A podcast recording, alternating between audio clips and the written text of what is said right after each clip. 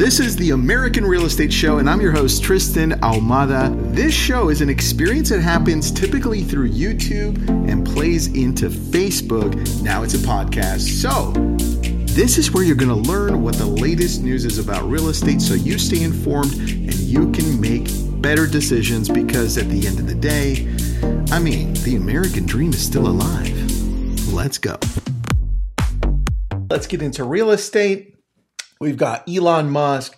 We've got Joe Zidle from Blackstone. We've got some great data from Redfin. I know some of you don't like Redfin, but I think their data is great. So let's dive into it. But first, let's talk a little bit about just the thumbnails. Some of these thumbnails I'm using are getting attention.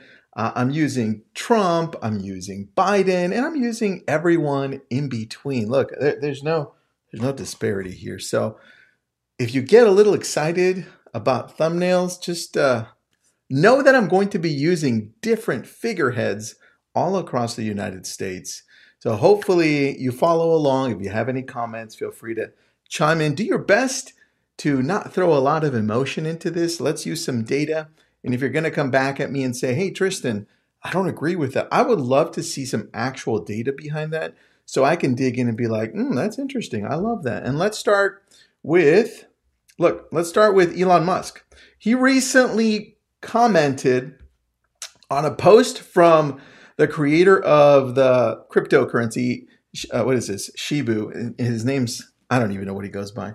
But he goes, cryptocurrency was created as a statement against central bank control right after the 2006 recession caused by predatory lending practices and irresponsible nonsense. You can see all that there. And then Elon comes in and says, the axiomatic error was that housing prices only go up.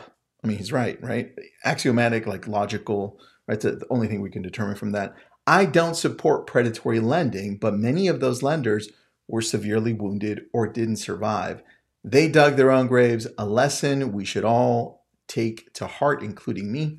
Now, then, this article, which I'll put into the YouTube section uh, on the description if you're looking for it, it goes into explaining this 2006 2007 debacle in the US when it comes to housing and the Great Recession. It says, at the time the US overbuilt housing, right? We overbuilt it, which we've gone through, while risky lending practices fueled an unsustainable rise in housing prices. Eventually, mortgage delinquencies, foreclosures, and devaluation of the housing related securities caught up to the big banks and the market collapsed. Yes, a lot of us lived through this. I was an agent in real estate out here in LA. I lived through it. The housing bubble popped. And now that's what we're talking about right now.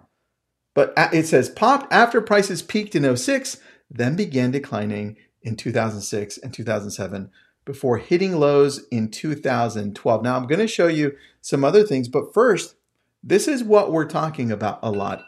I thought, you know, I thought it was just here and there, but now I'm seeing it creep up more with with the media catching up. I thought the media was saying, "Hey, look, we're heading into a normal market. Everything's going to be a little bit more balanced." But now that recession, the word recession is coming in with in recession. I mean, look it up on Investopedia, right? Two negative quarters back to back, negative GDP. So look at that before you th- start throwing that word out there, right? Take a look at what that means and then come back and take a look at the data when it comes to real estate. And that's what I want to show you here because there could be doom and gloom, there could be the sky is falling, or there could be a little bit more of a logical, I mean, if we want to use Elon Musk's words, right, axiomatic. But let's take a look at what's actually happening because I've got this great article that shows you what Joe Zidle from Blackstone, and I mean, they're they're worth billions if you haven't kept up with them. They bought their real estate portfolio is insanely massive, and you can look them up on Wiki. But it says home affordability at 2007 bubble levels, but crash is unlikely. Blackstone's Joe Zidle said. Now he's a managing director there. It says Blackstone's Joe Zidle calls homes almost as unaffordable as the 2007 peak. And we talked about this yesterday because wages are not keeping up with the affordability. He says, yet he believes a crash is unlikely due to a major difference. Most owners aren't using their homes like an ATM right? And we saw how much equity on average yesterday, and we went through that on yesterday's video where we showed the average equity in a home is $55,000. That's the average. I'm in California. That $95,000 is the average here. So going back to this, right? Data. Now, he says, unlike the housing bust, Zidle adds home equity is at an all time high and household balance sheets are strong. Yes, we've seen that. You haven't had overbuilding. You haven't had a drop in credit or lending standards, he noted. This is important too, right? Because we keep on talking about overbuilding, and that's not happening. In fact, we showed you what Zillow was worried about two days ago in the video. They're worried about, well, what happens with the builders now that they're sensing like maybe they shouldn't be building all these homes? What happens then if they don't come in? Then that means we're going to be having a lack of inventory as well. You, you look at this in the few months, you look at this in, a, in the future, a year from, or two from now. That's another worry we have to be looking at as well. So that's important too. We scroll down here because, here goes, because you have very little excess in housing, I think you end up having less risk, right? And it's all about risk because guess what? If there's not enough housing, there's still enough people demanding to live in homes. Historically, housing ends up being a more highly correlated to labor markets than it is to mortgage rates, he said. And that was interesting to me because I had to dig into that. I'm like, interesting. So we're saying we're tied more to the labor markets than to the mortgage rates. As long as the jobs market remains relatively healthy, he says he thinks housing will be really well. And here's one thing I didn't highlight, but right underneath it says some key reports right here. Wall Street's getting key reports this week. Investors will get earnings from major retailers. And why is that important?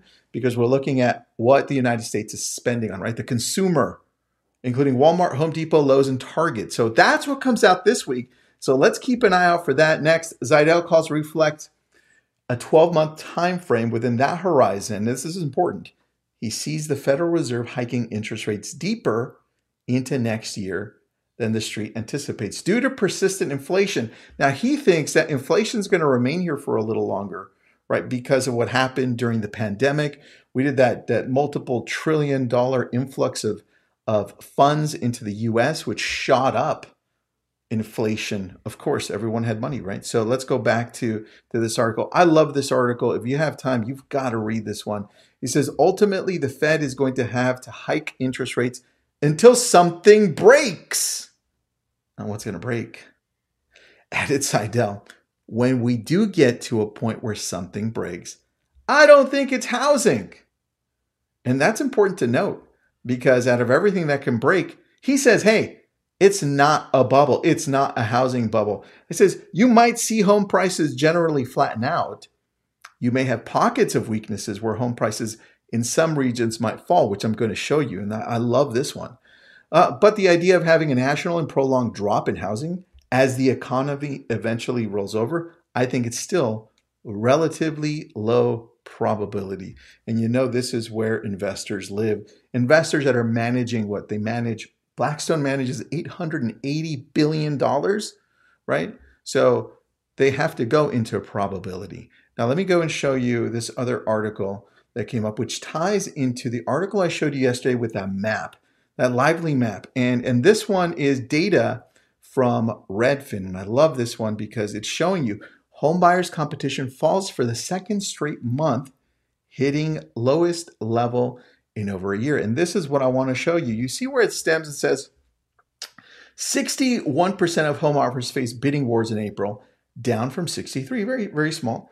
A month earlier and 67% a year earlier. Still small drop. But look at this. As surging mortgage rates prompted buyers to drop out, look at the cities. Riverside, California, and Atlanta saw the biggest annual declines. That's important because I'm going to move over to yesterday's map and then we take a look at this degree to which regional home prices are overvalued and undervalued. We're looking at the blue, the darker blue.